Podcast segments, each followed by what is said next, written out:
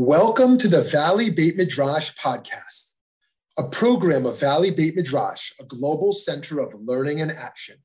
We're bringing you the best in diverse, pluralistic Jewish wisdom, all with the goal of improving lives in our global community. I'm Rabbi Shmuly Yanklowitz. Let's get started.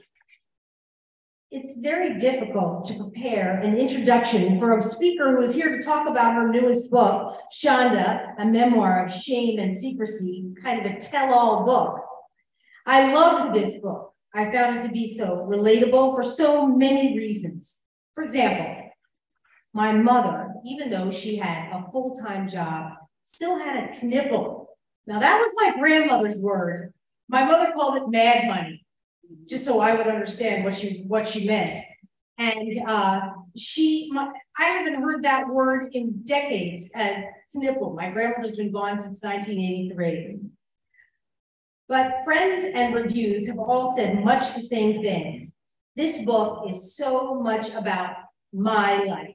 And I quote everyone who's read it so far said, This is my life.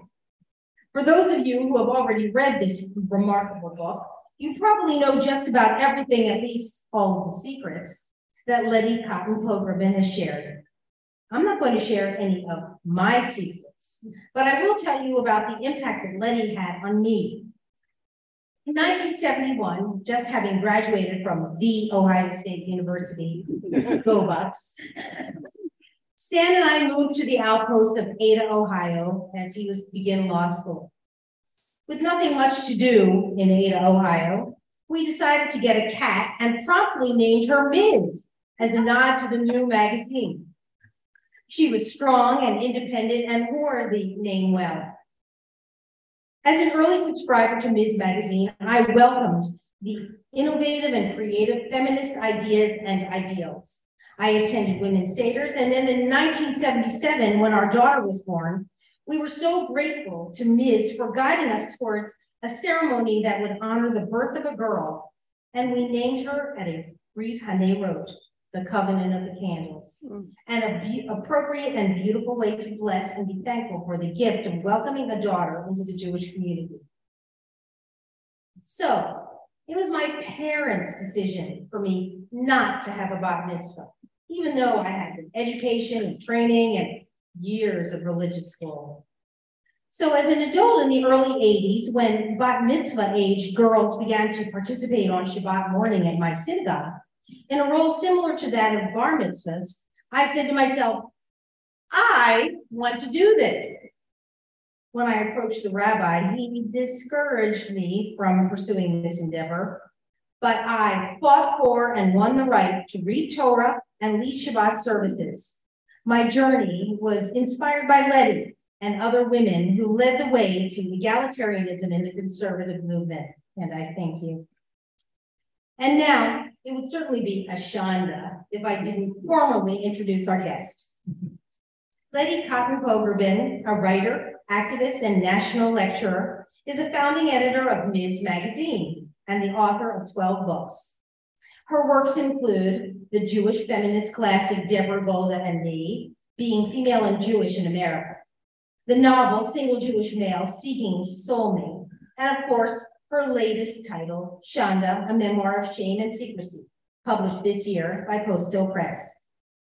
She was also the editorial consultant on Marlo Thomas's acclaimed children's book, Free to Be You and Me. And this is so timely because in today's New York Times, there was an opinion piece, and Letty was quoted in the opinion piece because Free to Be You and Me is celebrating its 50th anniversary. So we're, happy you're here on a of that. Ms. Pogrebin's articles have appeared in the New York Times, The Nation, Washington Post, Huffington Post, Tablet, The Forward, and many other periodicals of Jewish interest. She is a co-founder of the National Women's Political Caucus the UJA Task Force on Women, and the Ms. Foundation for Women, and is a past president of the Authors Guild and of Americans for Peace Now. She currently serves on the board of the Brandeis University Women's and Gender Studies program and performed past board service for the Women's Studies and Religion program at the Har Harvard Divinity School. Ms. Pogrebin honors include a Yale University Poynter Fellowship in Journalism, a Matrix Award for Excellence in Communication and the Arts, and an Emmy Award for her work on Free to Be You and Me. I knew all the songs. Her writing and activism have also been honored by dozens of Jewish organizations and synagogues. Letty Cottin Pogrebin lives with her husband in New York City and Stockbridge, Massachusetts. She, the couple has three children and six grandchildren. Thank you, Letty, and I'm glad you're here. Welcome.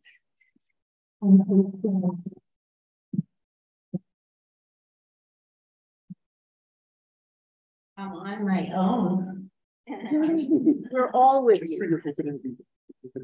Oh, my opening statement. Well, my opening statement is that the way one normally responds to such a stellar introduction is with humility. But I take my cue from Golda Meir, who said, Don't be humble, you're not that great. so let's talk. I'm so happy to talk with you about this amazing book, which you can get out there or at dessert, and there'll be a book signing at the end. I'm going to have the chance to ask a few questions and start the conversation. Friends on Zoom, you can send in your questions. I'm getting text up here, and then we'll have the chance to open it up on the floor as well. So to start with, um, the first and most famous sentence from Leo Tolstoy's Anna Karenina, happy families are all alike. Every unhappy family is unhappy in its own way. So most families have secrets. Why did you decide to share your own family secrets in Ashanda, a memoir of shame and secrecy? Well, uh, it started with my realization that um, five years ago that I was going to turn 80. I'm 78 five years ago. And if I was ever going to write the truth about my life, I had better start now. And I better do it in the form of a memoir. And it better amount to something. It better make sense. It better make sense for me and for anyone who, who follows my writing or who cares about Jews or cares about feminism or cares about Israel and all the things I'm passionate about. And uh, I started writing. And then it became very clear to me that I was writing about one secret after another and how it impacted me. That's a proper verb. Um, and how it related to the immigrant generation. It had a theme, and the theme is Jews wanting to be perfect when they got here. They wanted to assimilate. It wasn't like a lot of the more recent immigrants who retain their culture very proudly and speak their language and sometimes really press the collective to accept them as whatever their culture is. Jews of my parents' generation want to be real Americans. And as I went through these stories in my mind, um, my mother's story just kept standing out as a kind of guidepost for me. Why I became a feminist was to not have a life like my mother did, hiding who she truly was, feeling she had to conform, bowing always to my father, being put on an allowance, being ashamed of being the only a graduate of the eighth grade, of having to drop out of um, school in order to go to work in a sewing machine factory to help support her, her family. Seven children on my mother's side, seven children on my father's side, and one of 25 cousins. There are a lot of secrets when you have that much of a Jewish family.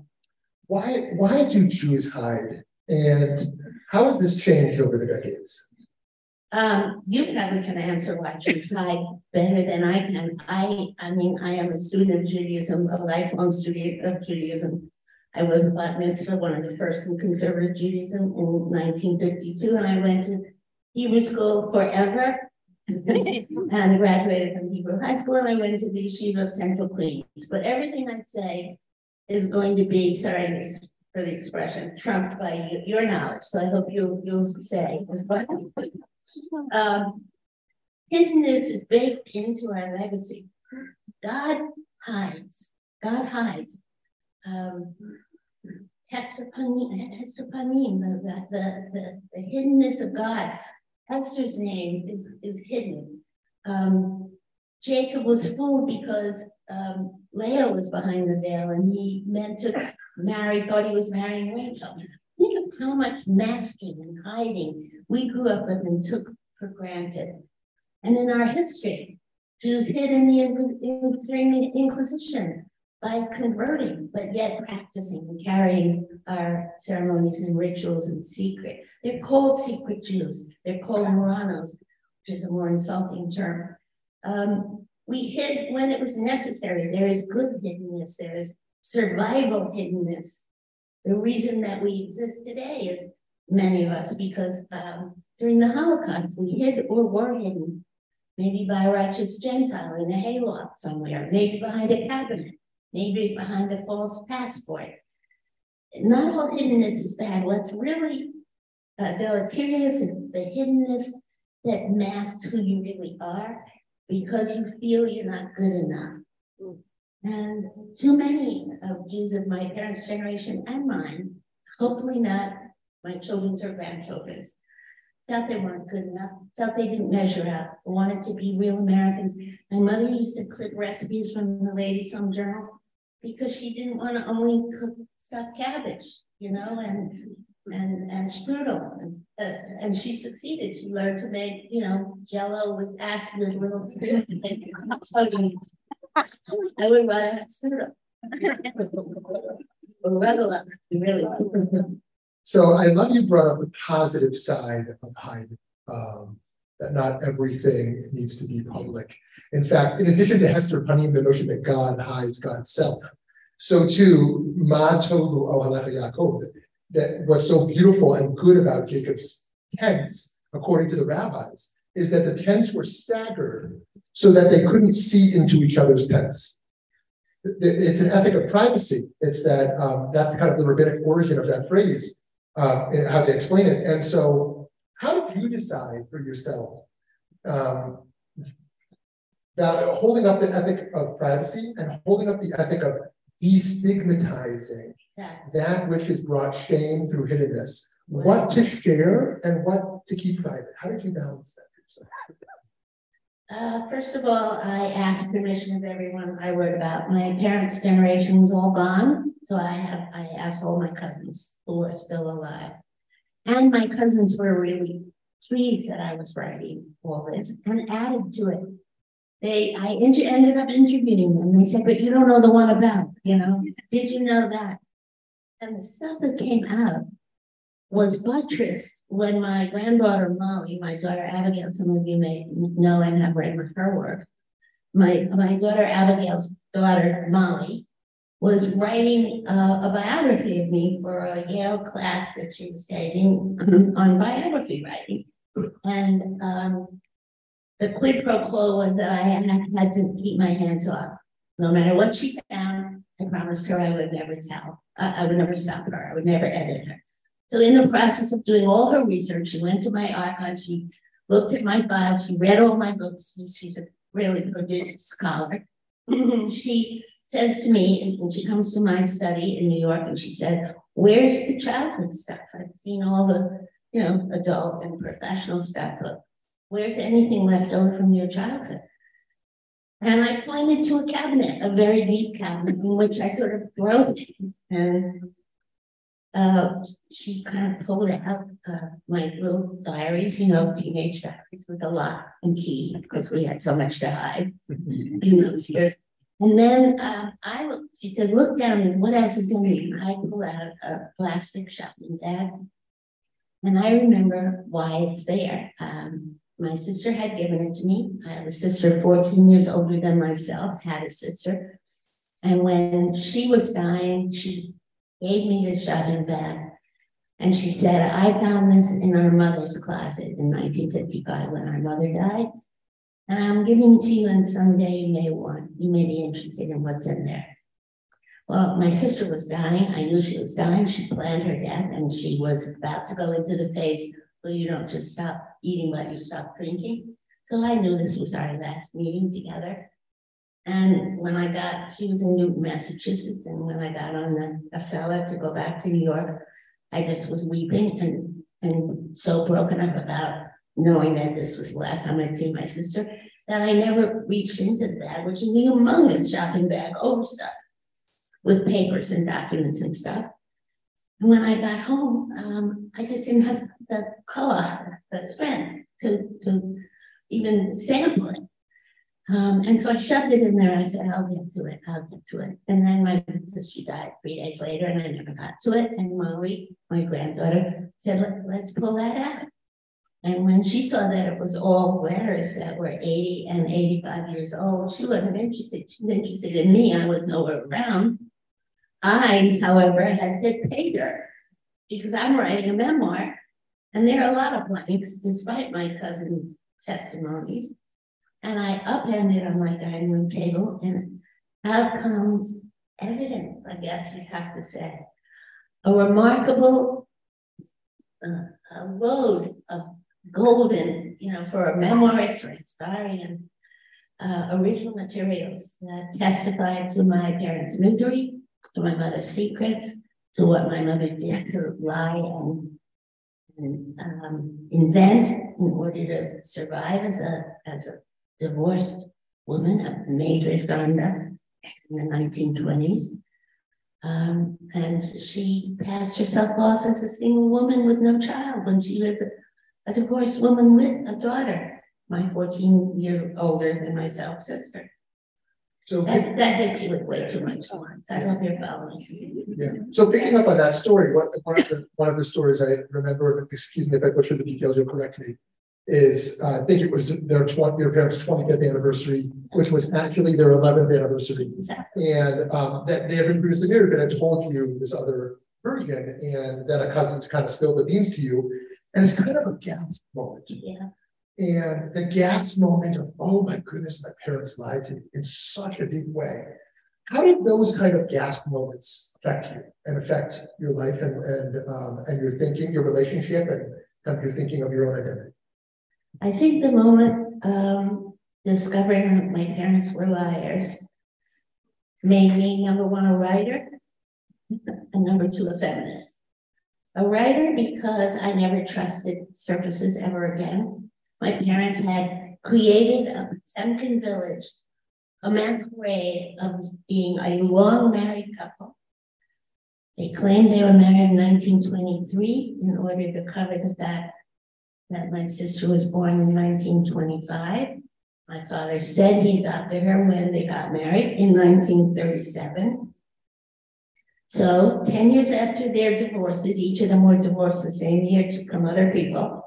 10 years later, they married each other, my both parents.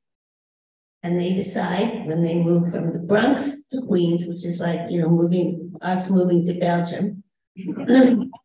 they they started with a, what my mother called a clean slate. She, my mother loved a clean slate.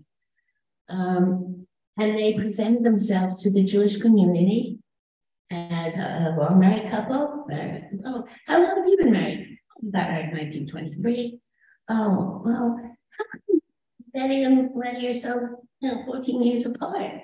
Uh, and my mother would say, well, we tried, we tried hard for 14 years. but we didn't, God didn't bless us until we got Bunny was my chapter Got Bunny. So, I mean, this construct was so elaborate that my mother, and if you've read it, you know, my mother cut out a picture of her former husband from a big family photo of a family wedding of my mother's brother she cut out that picture and had a photo studio paste in a picture of my father. She was very creative. She's an artist. She worked as a, as a sewing machine operator. But then she worked her way up to becoming a designer. And she was really kind of working for Hattie Carnegie. I don't know if you know who she was, but she was like the Hattie, the um, Donna Karan of her era. And my mother um, you know, couldn't face what had happened to her, the Shonda, the, the, the scandal of being a divorced woman, because she had been an abused one. Worse yet, to put it in, in semi-Yiddish terms, worse yet, she had been abused, and everyone knew that Jewish men don't hit their wives. Just like everyone knew that there were no Jewish homosexuals, and there were no Jewish alcoholics, of course, because we had to believe that about ourselves. It was it was part of the beautiful mythology uh, of our of our heritage and of our sense of self. And my mother had it in spades, and she totally molded herself to fit the image of perfection that she wished she'd been born into. So the, the types of things that were shunned in the 30s, 40s, 50s, 60s, many of them are not shunned anymore, right? And you touched on some of them. So look, what, what are you hoping the stories will push us to think about today? Yeah, well, the reason I say it made me into a feminist, obviously it made me into a writer because writers can ask a lot of questions. We peel the onion. We don't just take things at face value. We do a lot of research. So that suited somebody who was duped by her parents. Um, it made me a feminist because I saw that sex roles, and you know, feminism isn't just about relieving women of sex roles, stereotypes and, and, and sex role uh, um, givens or, or requirements. It's about relieving men of theirs as well. And so it was so clear that my parents were performing their sex roles. My mother was be, being demure and, and being secondary and acting inferiority. She was had a great eighth grade education, but she was much better read than my father. My father read Talmud and my father read law books. He was a 1923 graduate of NYU Law School. Um, my mother read everything. My father's politics were entirely Zionist. Free state, he was working, you know, for the Yishuv, he was, you know, post state, he was making the desert bloom, he was raising money for first the Irgun or whoever, and the Haganah, and and then um, obviously for anything that the state needed. That that was my father's politics, and my mother's politics was everything else. So she kept track of who our assemblyman was, you know, but it was always a man. Um, and she knew the war was coming long before my father did. Um, now I have to remember what you asked me. I'm 83. So do I. So do I. You're 40. So, so um, yeah, that's very powerful. Uh, uh I wonder. Well, I know it's. What do I hope this accomplished? So I hope that this testifies to the absurdity of sex and the, and the destructiveness of them and the way they distort the real person. My mother gave up, became a designer for Hattie Carnegie and gave up the job because in the 1940s, in the 19, uh, yeah, 40s and 50s, a successful Jewish man did not have a woman who worked outside the home. It didn't reflect well on his masculinity. A man was supposed to be able to provide for his family. And, um, you know, if my mother had went out to work, what would people think?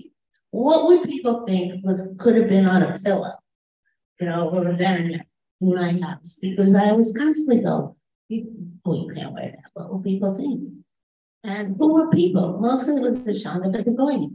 Mostly it was a judgment of us as a people. Because when we have a Shana, it reflects not just on me, parents, and my extended family, but on the Jewish people, even on our God. Chillul Hashem, the desecration of God's name. If I am a bad girl, if I'm not a good Jewish, nice Jewish girl, that's how I was raised it, it, might be hard for some young Jews to understand exactly what's happening because we live in an era of oversharing on social media. The idea that what things were shared. I want to read from page um, one of your one of your pages here. It says, likewise, social media's rampant hyper sharing, not just of people's career crises or honeymoon itineraries, but also their sexual fantasies, prenatal ultrasounds, anxiety meds, and gender reassignment surgery makes it hard for millennials and Gen Xers to understand how sacrosanct privacy once was. So let me contextualize the world in which I grew up. There was no interest, excuse me, no internet,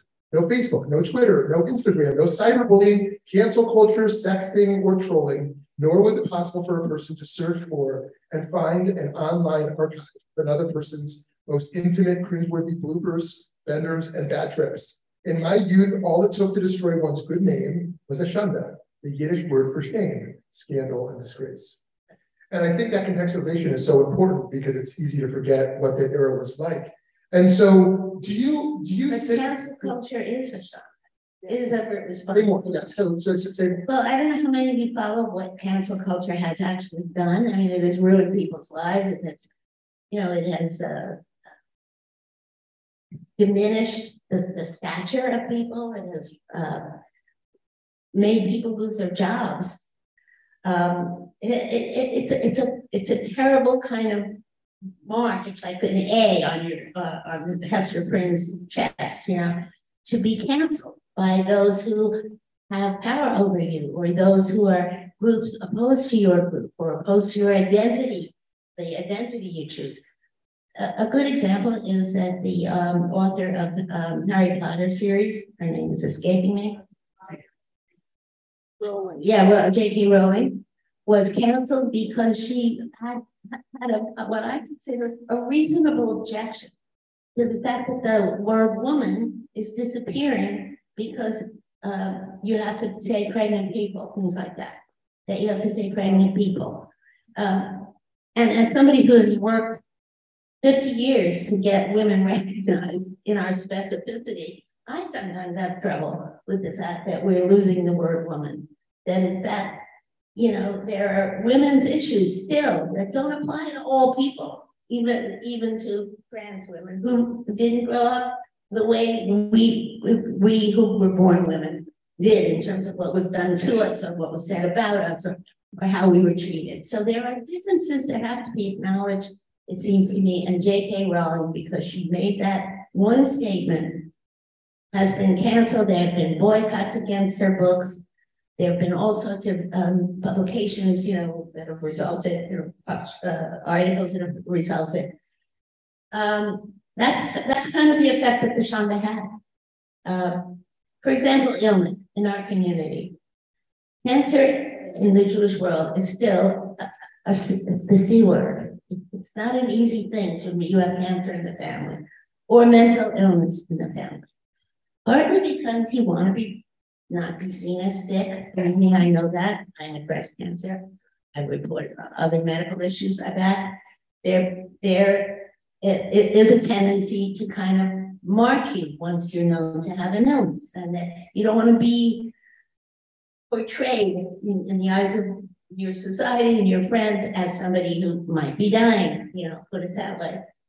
I get it, but in Jewish life, it's also about the shidduch. It's also about making the match. People don't want to make a match if there's cancer in your family or mental illness in your family, and they dissuade their children or they make a big fuss about it. So there's a price to pay, or has been, and, and still is in many Jewish communities. I, I have many Orthodox friends, and I know in the Orthodox world, it's a very big deal, and one keeps that very private. So it gets extremely complicated once you really get into defining the refinements of the Shonda. So Jews can't come together and not talk about anti-Semitism, especially with where there's people like Kanye, Kanye out there doing the things, uh, horrible things that are happening and being said. Uh, and um, and I wonder, like American Jews have made it. By and large, we've made it a, a tremendous success story as immigrants. And yet, that very success is used against us. Um, you know, to say we can, you know, control the world, control Washington or Hollywood, whatever the case is. And um, and so we are ashamed when Bernie Madoff is on the cover, um, or other Jews who do horrible things are on the cover of the newspaper, as if we're still at tremendous uh, risk. Every time that emerges, we're at risk. So how, how do you think we should, in, in an era of rising anti-Semitism, how do you think we should relate to kind of how Jews are portrayed in the public, the public discourse? Yeah, it, it's been pretty shocking to me how many Jews are uh, named in the Me Too um, campaign and men who've owned up. So we know it's not just accusations, you know, people would like to dismiss and say, well, was a woman spurned or a woman who wanted, really wanted to sleep with him because it'll help her career. And then, of course, it's corroborated by many, many who have uh, contemporaneous you know, uh, expression of what happened to them, and it's clearly that Jews have done this. Jews, Jewish men have done this. Jewish judges, you know, Jewish opera conductors, Jewish writers of great repute. The kind of people I say in, in, in the book, the kind of men that you know my parents wanted me to marry. You know, uh, or the kind of men that maybe your parents wanted you to be if you're a man. And look what they've done. So if we're going to claim this disproportionate number of, of Nobel Prize winners, which we do regularly, and we're right about it, it's something like 29% of all Nobel Prize winners are, are Jewish, and we are 0.0002 of the world population and 2% of the American population. So that's pretty stunning, and we have a right to have a little bit of Jewish exceptionalism in our blood. But then we have to take responsibility for Madoff. And we have to take responsibility for what Weinstein. What does it look like to take responsibility? It, it means acknowledging and trying not to get Judaism in the picture. These are men like other men, just like my mother was abused by a man like other men, even though he's Jewish. Um, the fact is that these are people who are have grown up in a society in which masculinity is defined by dominance. I mean, we can go into all the theoretical underpinnings of what this, you know, incredible craze is about. Um, for me, it's the it's the double whammy of if we say, um, how dare Kanye West or now Ye say this, and then somebody punishes him, it shows that we have power. So we get it coming and going. We get the anti Semitism. We're supposed to swallow that because if we object and something happens, it's because Jews have power. What do you do? I think you still object. I think you you don't because now it's become normalized to say these are completely off the wall things I mean, this Marjorie Taylor Greene with the with the Jewish. I mean, we should only have control over some space, some uh, machines. I mean, we could, you know, cure poverty or illness or something. We had that kind of power. With all the Jewish doctors, he had to name a Jewish doctor. You know, he had to make much of the fact that we have Jewish doctors. Without Jewish doctors, a lot of people would be dead, put it plainly. So we have to own our exceptionalism, the good things about our culture, our heritage, our collective, our collective behavior. I know that I, I was in a Black Jewish uh, um, dialogue group for 10 years. We met once a month every Tuesday for 10 years. And over time, we got more and more honest with each other about each other's community. And one of the things that Black women and one of the Black women admitted is the in, incredible jealousy that Black leaders have for the philanthropic gene that we seem to have, how we put out for each other, how we, even if we disagree, we support and we find ways to rally around each other and that they they fault themselves for not being able to do that. There's so much more of African Americans than of us. And and they have the capacity to, you know, rally and they're full of great ideas and great energy, but somehow or other they don't have that tradition that we do. And they're trying to figure it out. And in our group, we, we were honest about that, that sort of thing. You know, we were honest about our friends, the, the Jewish, the Jewish members of the group. You learn a lot by listening. I think you you you're a great listener. I can see it in your eyes. you can tell my family that. Yeah. Um, so, um, what was it like for you and Gloria Steinem and Betty Friedan to be Jews in as in the feminist movement in the '60s? And did you experience anti-Semitism in that feminist space as well? I, I wrote a piece called "Anti-Semitism in the Women's Movement." It, it took up eight pages of Ms. Magazine in nine, in 1982. It's a lot of pages. It's a lot of pages, eight pages in a, in a mass magazine, um, in which I, I sadly reported on um, something uh, almost a year's worth of interviews of Jewish feminists all over the country and what, what they had experienced, and sadly, in the movement, which, after all, is imagining a perfectible future, trying to improve on the habits of other people, women in particular. And yet, and yet, and there were instances, I'll just give you one of them is when a conference was being planned, and one member of the planning committee said, "Oh, we can't do it, and it's Rosh Hashanah." And they said, "Well, we can't, we can't bend things just one minority you know." And and the Jewish woman had to make a, you know, a tzimus of a big deal out of this, and and had to ex- explain this is, you know, one of the holiest days of our year. Would you have a, a, a conference on Easter? Would you have a conference on Christmas? I mean, we took an argument.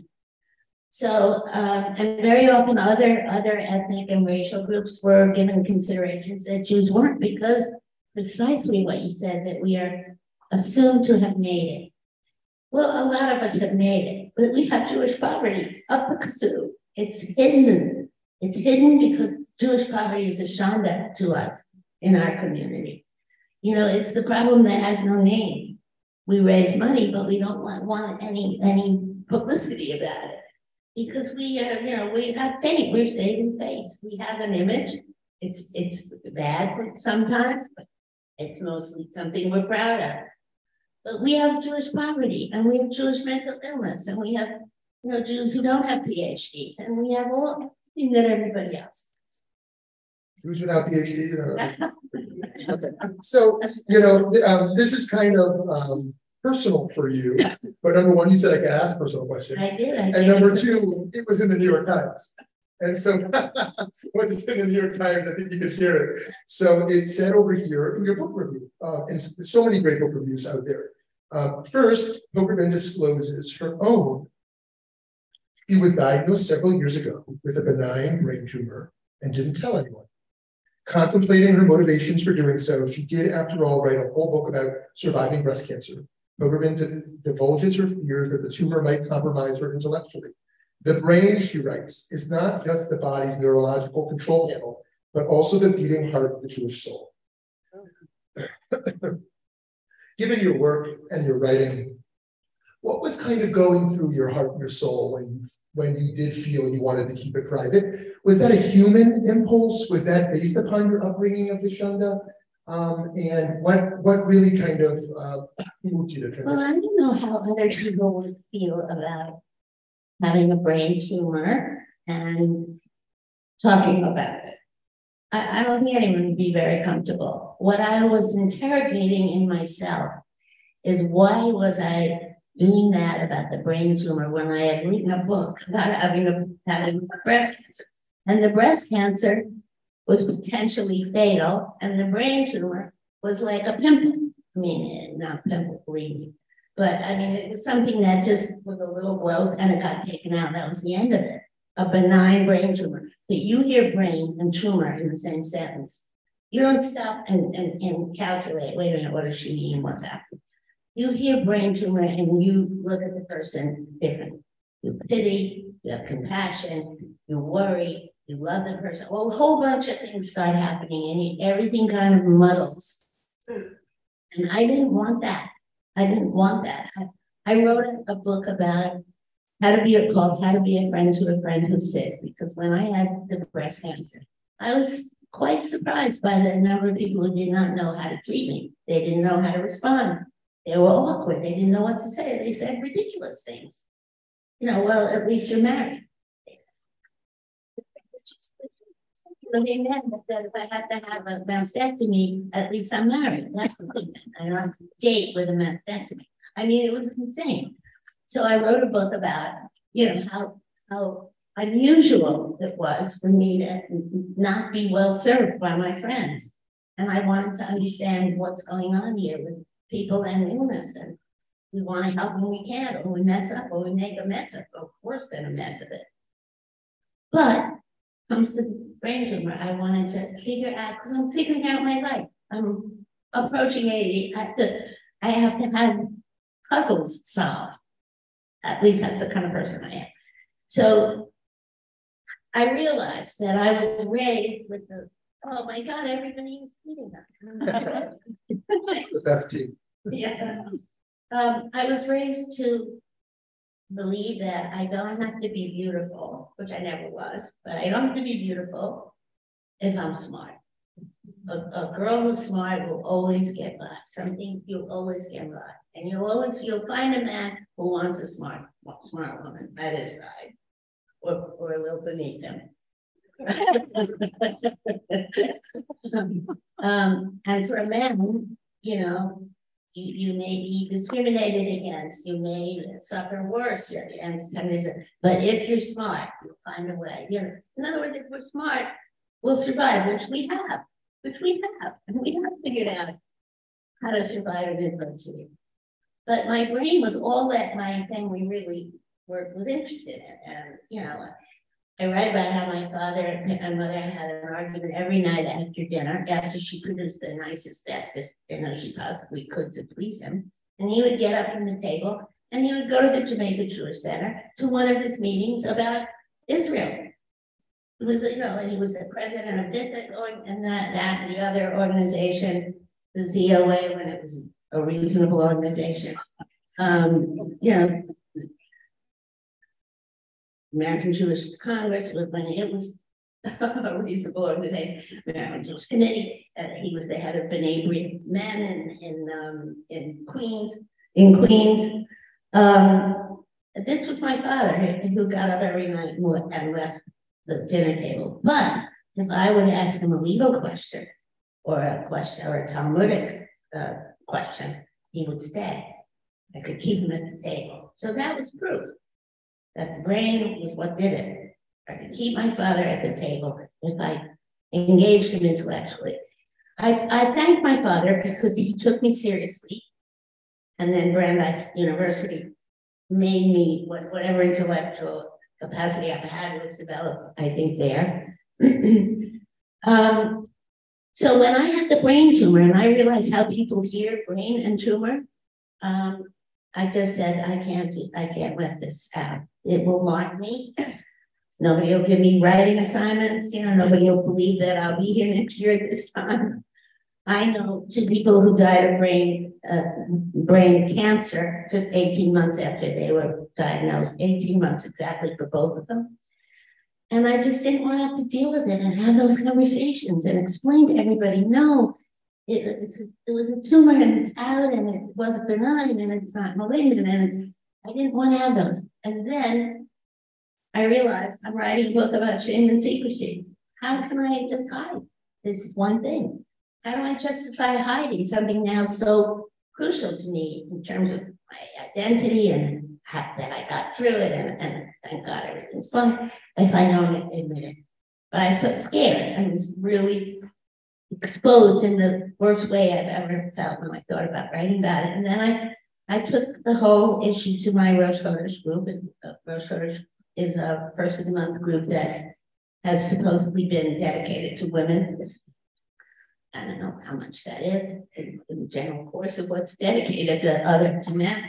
But um, my Rosh Chodesh group, uh, I asked them, let's, can we talk about shame and secrecy? And I said, I'm going to read you a draft of, of a chapter I'm afraid to publish. And uh, I did. And I made so clear in that chapter, you'll see it, you'll see it, it's the first chapter, that this was a benign tumor. It wasn't cancer, it's not malignant, it was taken out, it's done, it's over. And when I got home from that night's meeting, there was an email from one of our members, happens to be Blu Greenberg. She's the only one I asked permission if I could identify her. It's in my group. And she said, I just feel so bad that we weren't there for you when you had breast uh, brain cancer. They don't hear it. They don't hear benign. They hear brain and tumor. Yeah. So I was right about it, but I did it anyway.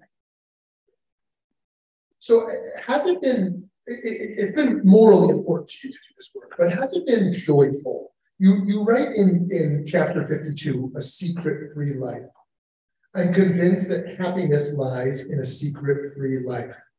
And, and you conclude, I just want mine to be the last generation of Jews who have to hide anything.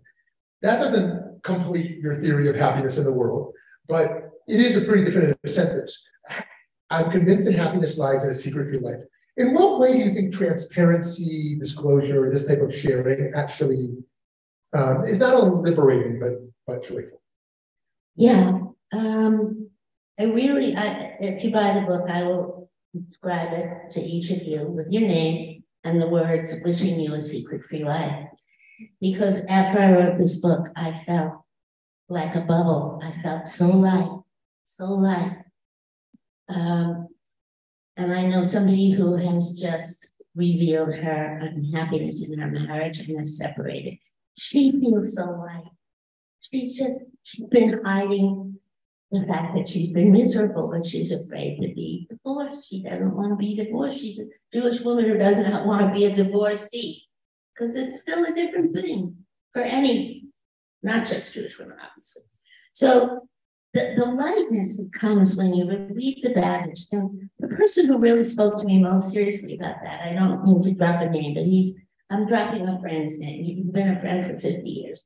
Alan Alda, who announced on na- national television that he had Parkinson's. And I called him up. I said, I done this well, I was still writing, and I hadn't, I hadn't decided to actually write it. And I said to him, How did you, why did you do this on television? He said, Because I couldn't carry it anymore. It was too heavy. And I knew somebody would find out. And then a gossip columnist would make of it what he or she would. And I want to control the story. And that made so much sense to me. I want to control the story. It's my life. I want to control the story.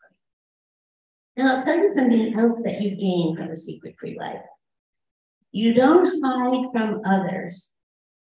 What they need to hear is not a fact because you tell it. I'll give you the example. My, my um, well, now that I've told you all about this, about the illness, I hope that you'll somehow or other find a way to lighten the load if you're carrying it. But I'll tell you that in my family, the original sinner in terms of Shanda was my, my maternal grandmother, Jenny, who was, if you if you've seen Fiddler on the Roof, you know her story. She was betrothed to an older man, Lazer Wolf, Lincoln Wolf, and she was in love with Muddle Consoil, the tailor, who was my grandfather, who eventually my grandfather. And so she was not only betrothed, she was married to the Lazer Wolf guy. And when she was in the bridal chamber and he was off getting his clothes arranged or whatever, she tied together the bed sheets and jumped out the window of, a, of an inn that they were staying in in Pilipitz, which at that time was in Hungary, and now I think is in Poland and ran away. My grandmother was a runaway bride in 1898. It, and she died with this secret. I didn't learn the secret until I was in my 30s. None of my cousins knew it until then. Like we were all in our 20s, 30s, 40s, 50s was a big spread in our cousins. If my grandmother had told us that, that story, she would have modeled transgressive female behavior in a positive way. She took control of her life. She refused to bow to the um, of the era, of the customs of the era, where you obeyed your parents. And in 1898, she said, I'm not going to live with a part of, someone I don't love. Uh, the women in my family who were not we, we were none of us transgressive. We were all too well behaved, too caring about what other people thought, too quick to mold ourselves to some ideal, whether it was the American ideal or the Jewish ideal. And I think had my grandmother decided to live a secret free life and told us all, it would have bequeathed us um, an image that could have informed our own behavior in different ways throughout our lives. Instead, my image is of a Yiddish speaking little Jewish person, woman who spoke only Yiddish, who put her teeth in the glass at night, you know, in a, in a glass of water, who gummed um, Wonder Bread and hot milk, you know, who stood at the stove until her ankles were swollen and then put her feet in a tin bathtub to rest them. These images of my grandmother were not Wonder Woman. The person who made the bed sheets was Wonder Woman, and I never knew she existed. So a secret free life relieves you of a secret and also presents a model of, of somebody who followed their dream or somebody who messed up and is here to tell about it. And uh, survived and flourish, or however you want to put it. Um, the stories, I don't know if you have it on your list, but the stories of my abortions are a real case in point. Um, I had not one, but two abortions in my senior year. Uh, that was not smart, which is why I did not ever admit to the second one in print. I wrote about the first one in the New York Times because I felt that somebody had to do it. It was in the early 90s. Um, I wrote about my first abortion. I did not admit my second because I'm supposed to be a smart Jewish girl. How does a smart Jewish girl get pregnant twice within four months? That's not smart. So I didn't, that's what, you know, I, I, I kind of shaved the truth because of some Jewish requirement to be to be smart. It was insane. Um, and, and the second time I I had I almost killed myself. Literally, I was going to jump off either the Bronx Whitestone Bridge or the Triborough Bridge because I could not go back and tell my father that I was pregnant, you know, a second time. I simply couldn't. And I didn't have any money because my father believed that you shouldn't give, I, I shouldn't have money, I should be on my own. And I was 19 years old my senior year, and I wasn't, you know, I was making money. I was working for Yitz Greenberg, the great Rabbi Yitz Greenberg, who was a Brandeis Hillel rabbi. But I was making like a dollar an hour, you know. Mm-hmm. The first ab- abortion had cost my father $350, which I paid every penny of. Um, if I had known what I found out years later, I didn't go to my sister. Don't forget, my mother died in 1955 when I was 15. I didn't have a mother to go to. But I didn't go to my sister, who was 14 years older. I have another sister I didn't tell you about because she was a secret. I didn't go to her. I didn't go to all my aunts and all my older cousins to ask them, do you happen to know an abortion doctor? Or what it, what, you know, what can you tell me? What should I do? Because in, in 1959, when I was pregnant un, with an unwanted pregnancy, uh, the, the, the prospects for my future were I would not have graduated with my class. Uh, if I had to deliver a, a, child and raise a child as a single 19 year old, I would not have, I wouldn't know where to begin. I, it took me a very long time to establish a career for myself. So how was I going to support somebody? My father refused to help me. Is my father going to help me? And well, bastard child. It was untenable. Um, when I finally did tell my sister what I had experienced in my senior year, I went with my my um, roommate and, I went to downstairs to the dorm counselor in my Brandeis dorm and she immediately connected me to an abortion underground, which seemingly, seemingly just was, ha- was happening on campus under my nose. And of course, you didn't know it because nobody was telling each other. We were not telling each other what was happening to ourselves. So we all thought we were the only bad girl we knew. We were the only one terrified, right? And finally, when I tell my sister, she said, honey, why didn't you confide in me? I said, well, you're too perfect, you know, you're a married woman with four children. How could I confide in you? Well, why didn't you ask Aunt Rona? Aunt is an upstanding Jewish woman. Why would I ask Aunt Rona? You know, she because we've all had abortions. I had an abortion. Mom had an abortion. I said, Mom had an abortion. Our mom, well, it was my mom then because she was trying to, her husband, first husband was trying to get her back. And he convinced her to go away for the weekend with him, and she got pregnant, and she had an abortion. I said, "How did our mom ever find an abor- abortion doctor?" She said, "Grandma found one." She said, "Grandma had two abortions. She had seven children. You think she was to have any more children?" So I am almost killing myself about being a bad girl when I'm supposed to be a nice Jewish girl, and my whole family could have had me. So if we don't tell the truth, those are the, you know, the casualties. And we never know about them because they're all alone with their the way we're all alone with ours. So just before I open it up to folks for questions, um, I just want to, you know, emphasize how important this this point is right here of how we're putting people at risk. That what you shared with adults in our adult culture of not sharing illness not sharing vulnerability that we can't take care of each other. Right. And our children, when we feel that they need to keep things in the dark, how we put them at risk, even suicidal, Exactly. and how much is at stake um, with perpetuating the culture. Yeah, I, I have it in my family.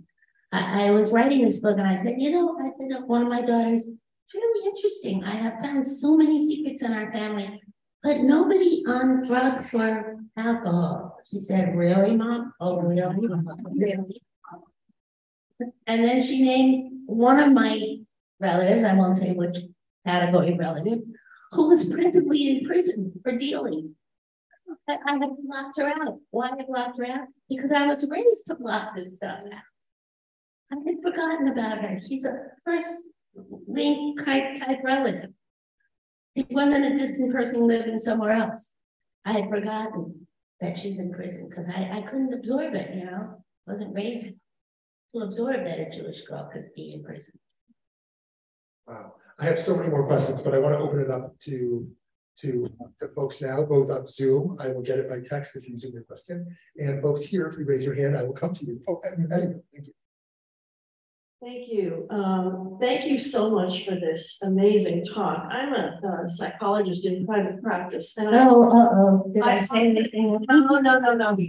I, but I often hear from people who find out that their parents have not been open with them.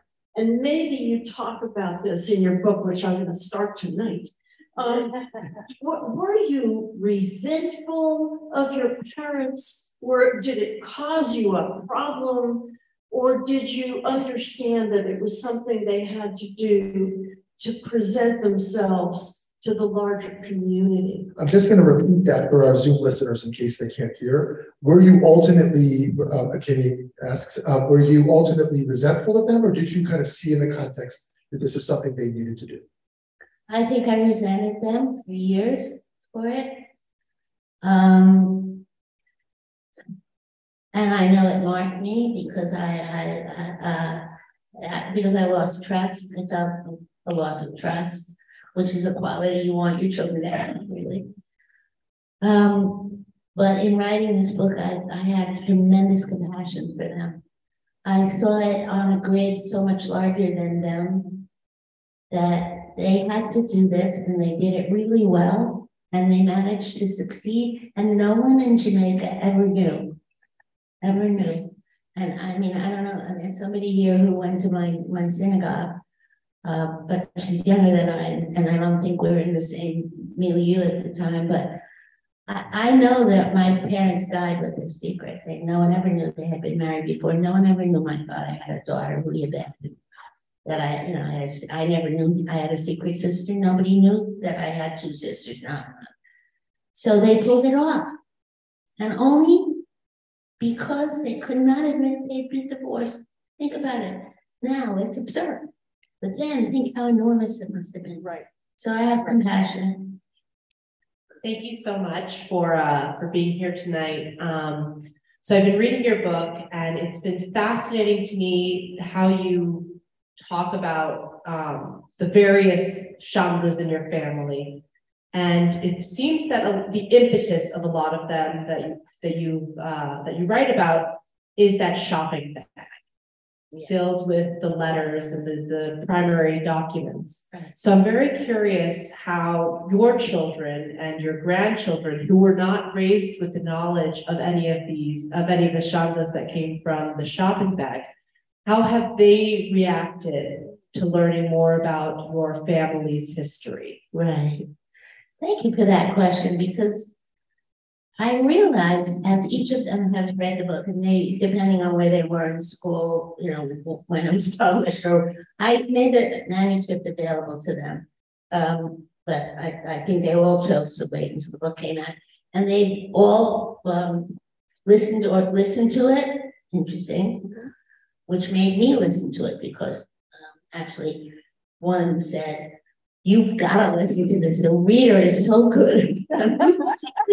you really uh, she's wonderful. So I, I have just finished listening to it. I listened to it on the plane, actually. Um, but they said, thank you, thank you, Grandma, for writing this because now we have our history. you know, it may be a little colored by the Shanda, but it's also an okay history. It's an okay history. It's got a lot of grit and gumption in it. You know, we're glad to know who came before. So I, I recommend it to any of you. Just sit down and write your story, tell your story into a tape recorder. Have your grandchild, child or grandchild put a, a iPhone in front of you and just talk.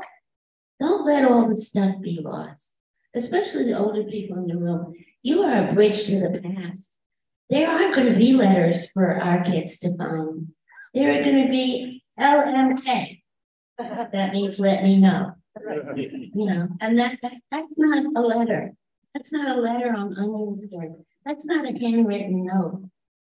You know, what I have the treasure chest.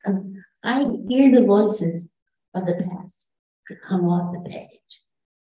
And now, you know, if you don't feel comfortable filling a, a journal, just record yourself. It takes no time at all, a little bit each day.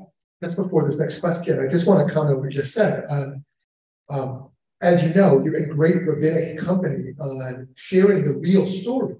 That there, there were there was a minority of rabbis who felt we had to make the biblical figures into saint into saints. um, and the ultra orthodox world has perpetuated that today. That you yeah. that you can find no faults, you have to do acrobats. King David never did anything wrong, actually. Right, right? But the majority of the Mepharshim, majority of the commentators thought we will learn more Torah if we see the humanity of these figures. If we share their true stories, that's what it means to learn Torah. You want to learn your family history? That's what it means to learn family history. That's exactly what I, I, I feel about modern life is that what we learned from the, our forefathers and foremothers is that you can be flawed and great. You can be flawed and performing God's plan. Um, you know, look how many liars. Look at Rebecca setting up this fake thing with the, with uh, you know, Esau, cut the, the, the skin, the, the animal skin. What do you call it? As a name for it. Yeah, yeah, on on on Jacob's right. arm in order to get the blessing. That's fakery. That's it's a lie. It's a lie. But look what it was God's way of, you know, making something happen. God could have just made it happen. God didn't make it happen. God show wanted to show us that sometimes you have to do a bad thing for a good outcome. I took that lesson from it. Thank you for being here. My question is this. I've been told by a therapist or two that in order to go against whatever your parents taught you, you had to be given permission to do it by someone. Um, it's an interesting concept, and I thought a lot about it because personally, my parents never gave me permission, and so I was a good little girl like you were, and all. Um, so what I want to know is who gave you permission to go against the society norms? So I'm sorry I forgot to repeat Jesse's question and others, are, um, but Freddie's question here around who, who, who gave you permission to go against society's norms? Her preface to the question was that she had been told by a therapist several of them that you have to, it has nothing to do with you. She's disavowing, our resident psychologist is disavowing. Anyway, she's been told by therapists that before you admit a secret or some something like that, you need permission from someone.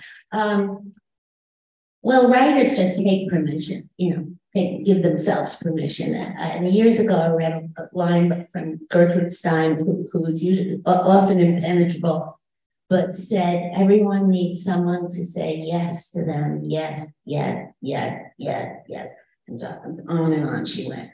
And I realized I had to say yes to myself. First of all, I lost my mother very young. Secondly, my father was present but absent.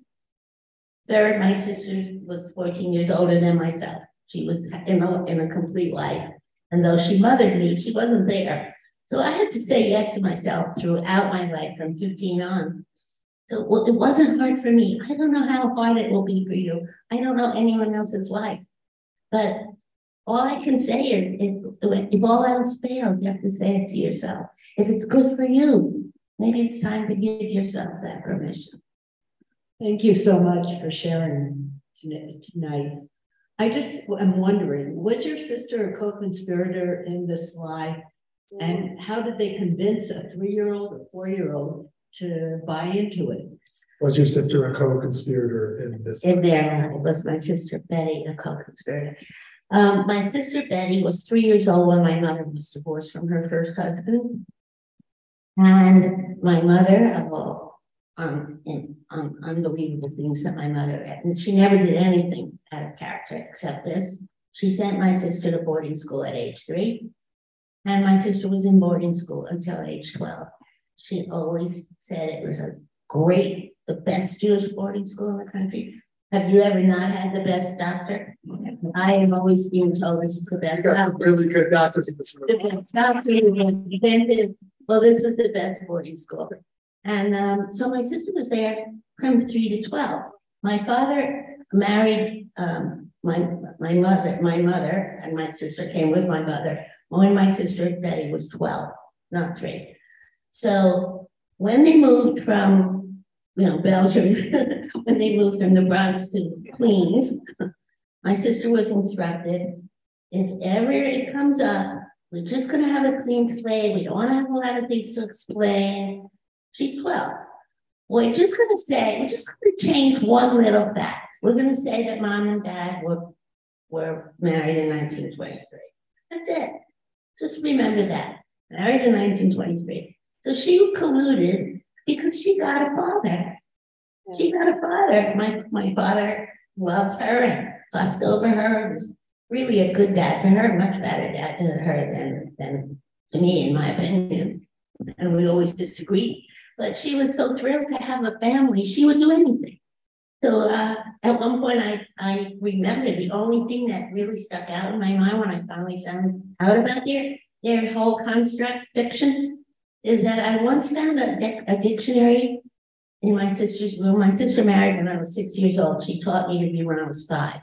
So at six years old, I find her dictionary because she taught me I should look up words if I don't know them. And on the flyleaf, it says Betty Holtzman. I said, Who's Betty Holtzman? She said, Oh, oh, oh. When I was in high school, I fell in love with a boy named Holtzman, and I wanted to write down what my name would look like if I married. That was the one time when it all, almost blew the lid off. Now, when I look back on it, Holtzman was her father's name. Holtzman was my mother's first husband's name. Otherwise, my sister colluded for her own good, for her own interests.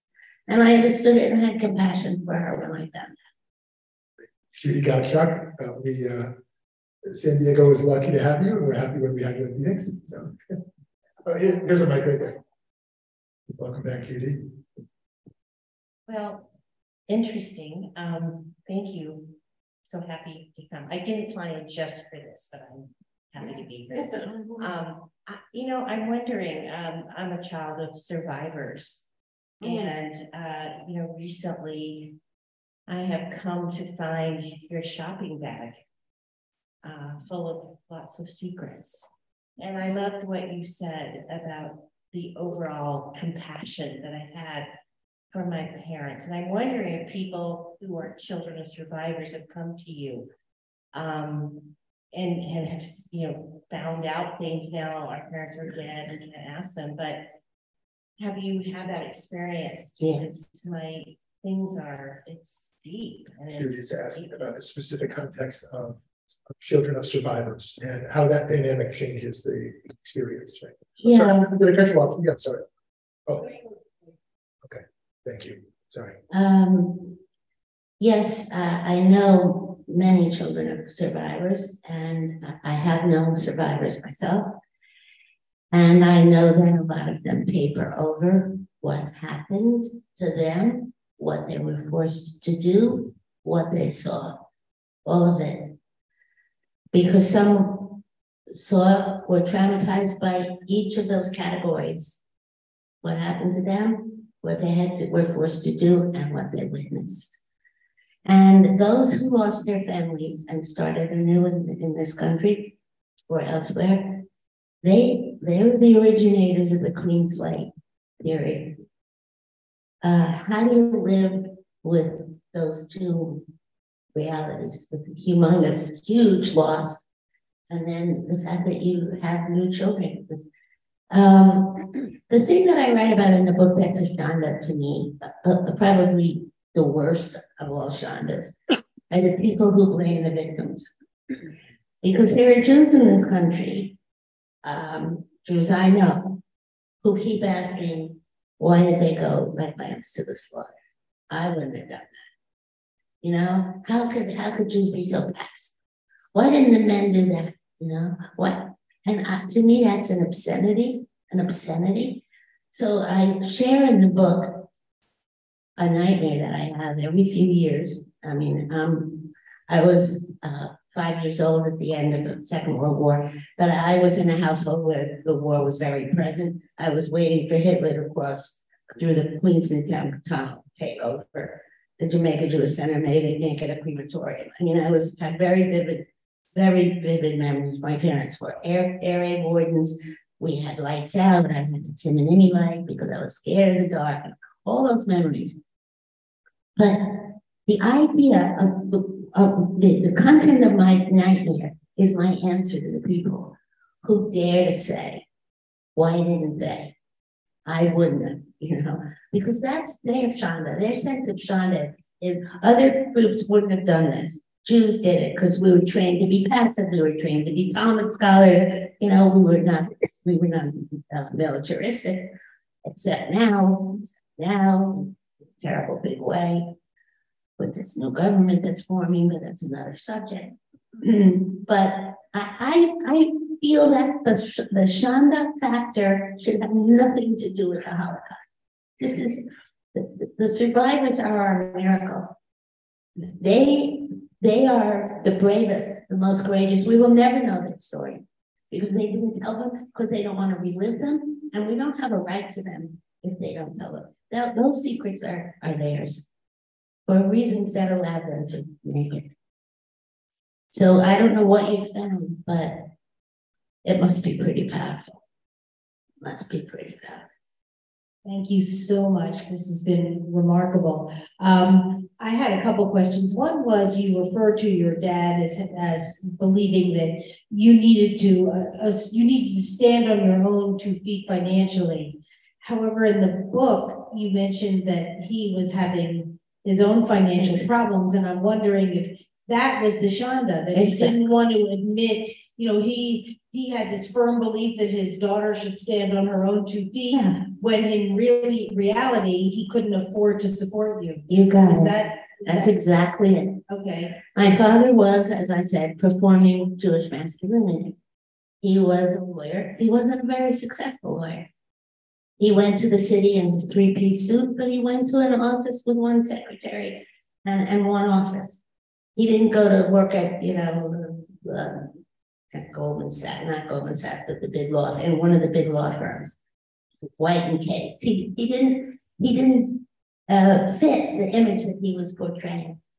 I never knew it. I thought my father was a great success. And my father was the first one to pick up the check when my parents went out. Um, my father, I, I was 16 when I entered Brandeis. And for him to set me on my own, he said, I'm paying the tuition room and board, you're on your own. I was on my own, and it made the, and it was the making of me. Well, that was a lie. I mean, he was on his own. He taught Hebrew school, he tutored bar mitzvah boys. He was, but that was because he had to be. He came from poverty. I came from a lawyer family, a family headed by a New York lawyer. Why was I the only one at Brandeis that I knew that had to have three jobs in order to be able to buy, you know, an cream cone? Because my father really didn't have the money that he performed as his, uh, you know, his, he was saving faith that he couldn't admit he, he wasn't successful. But in the letters that were in the shopping bag, he remonstrates against my mother because she used a three cent stamp when she could have used a penny stamp.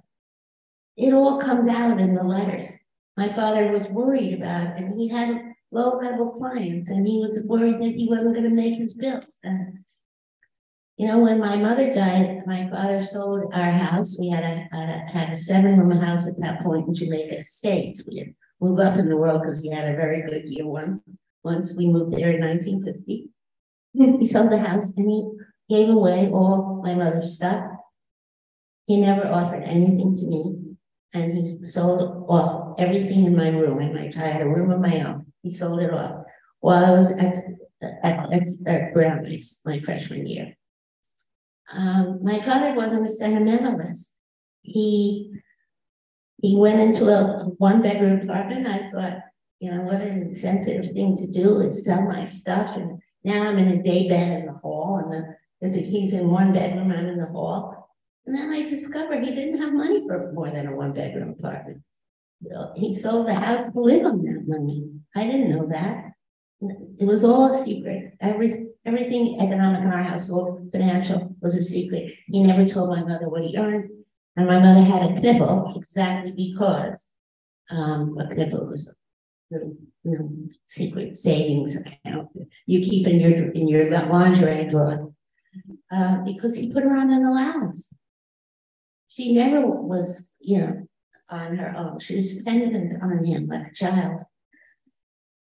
Um, I have another question too. You mentioned about um, uh, J.K. Rowling and the the cancel culture, the, word, the, the, the, cancel culture, the disappearing of the, the word woman. So, what do you think about this um, now that a non-binary pronouns and all of that thing? I mean, is that making things transgender and you know does that does that feed into that, or is it just making is it just blurring the lines or what do you feel about that? I feel that people should be free to be you and me. I feel that people that it, it's it doesn't no skin off my nose if you choose to use they. Why why am I threatened by you choosing? I have to train my ear because I'm an English and American lit major and I'm not used to have you know they is going. I'm not used to that sound, but beyond that, you know, and, and my issue with the disappearance of the word women is that there are still issues that are specific to women, and we have to just deal with them. And everything else that affects all people or transgender kids, or I'm for being who you are. And it, it's not a problem to me if two men marry or two women marry. What is it to me? What am I objecting to here? You know, some moral standard. It doesn't affect anyone else but the two of them.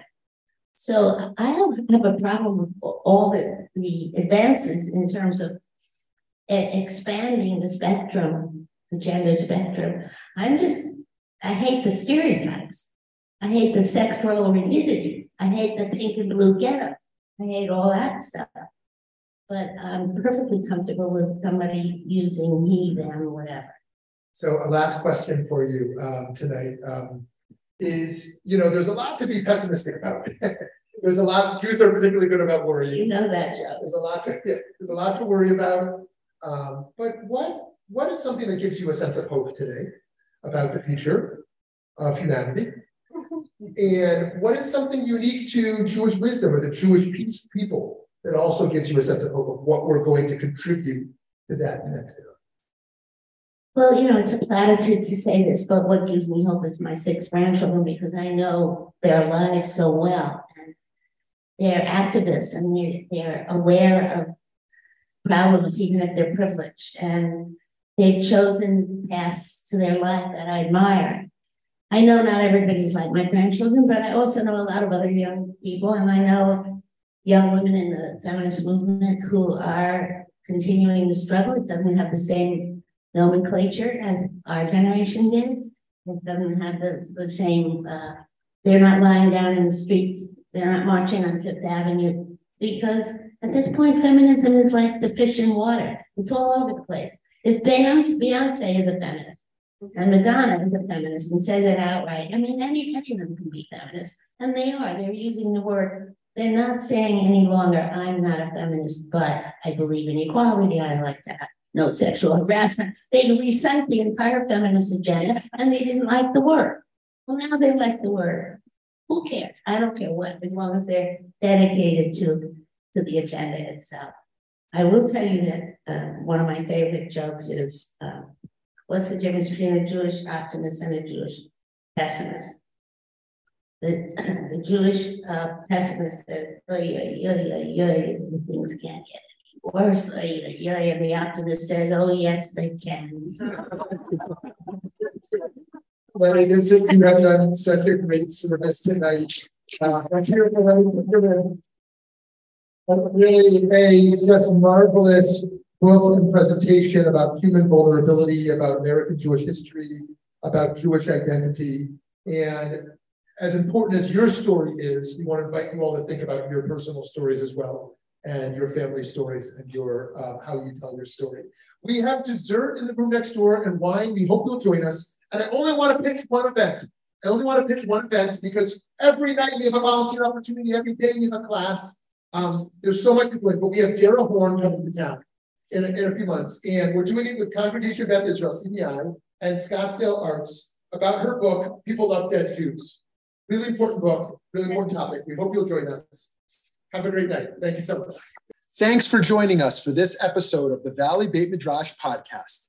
Remember that you can join our email list at valleybeitmidrash.org to stay up to date on new programs, learning opportunities, and more ways to stay connected. If you enjoyed learning with us today, support our work by making a donation at valleybeitmidrash.org slash donate. Join us next time as we continue to work together to build a better world. Thanks for listening.